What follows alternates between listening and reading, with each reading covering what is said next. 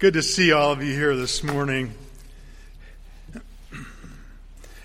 A couple had been married for 25 years in what outwardly seemed like a reasonably good marriage.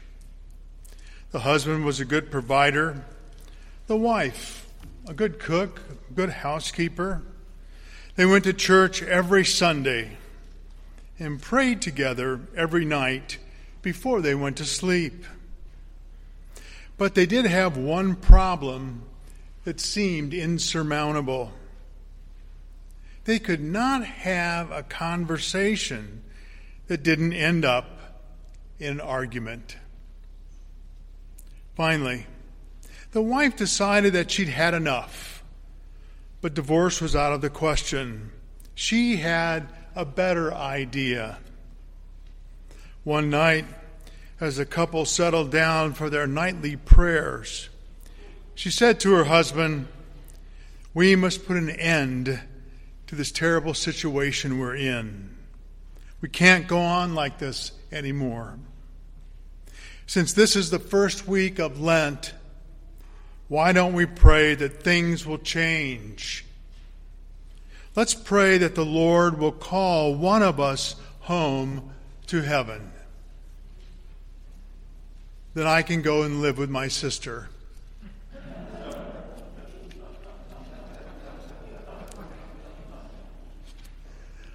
Well, although one would suspect that the wife's proposal fell short of the true Lenten spirit, nevertheless, Lent is a season in which the call to reform and change is emphasized. Lent is the season for serious reflection on the direction in which your life is headed. In our gospel story today, we find Jesus in the desert. He'd been out there alone for 40 days. His fast had made him weak and vulnerable. He's hungry, thirsty. Forty days of self examination has raised questions concerning his ministry. Why not be the kind of conquering hero the people expect of their Messiah? Authorities on the major deserts of the world tell us that a lonely desert traveler with inadequate provisions has two choices protect himself as best he can until help arrives, or allow panic to take over. When one panics in this situation, death often comes quickly. One expert writes Only he can survive who has prepared himself best. Jesus did not panic as he moved through the desert wilderness. He did not panic in the face of Satan's temptations he had prepared himself best. Scripture tells us that he fasted for 40 days and 40 nights.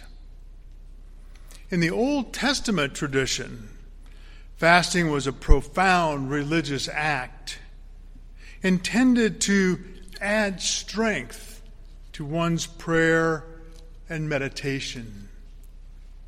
Thus, having fortified his soul through prayer and fasting, Jesus was able to make a clear moral choice to follow the will of his Father.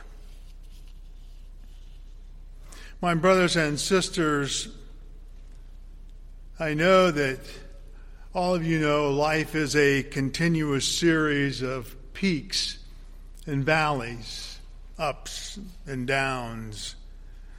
None of us can avoid these times, especially the year that we've just been through. and when our world seems drab and dreary.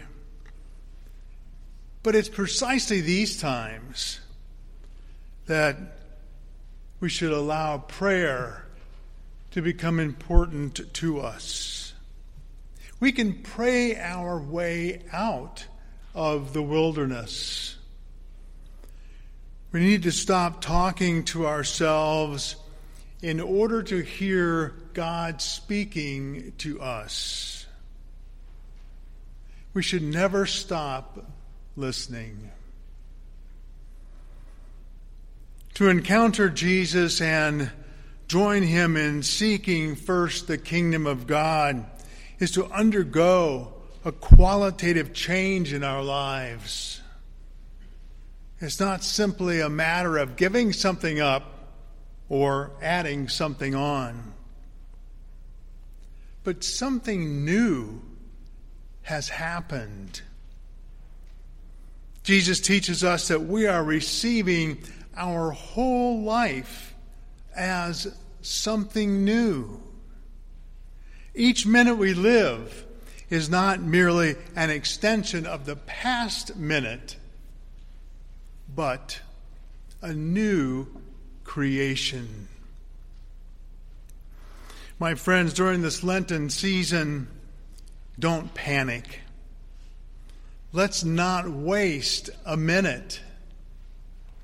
Instead, I encourage you to find your inner room, find a quiet place to pray, and ask God what it is that He wants you to do.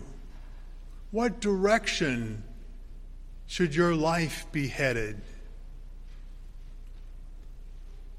And listen. Happy Lent.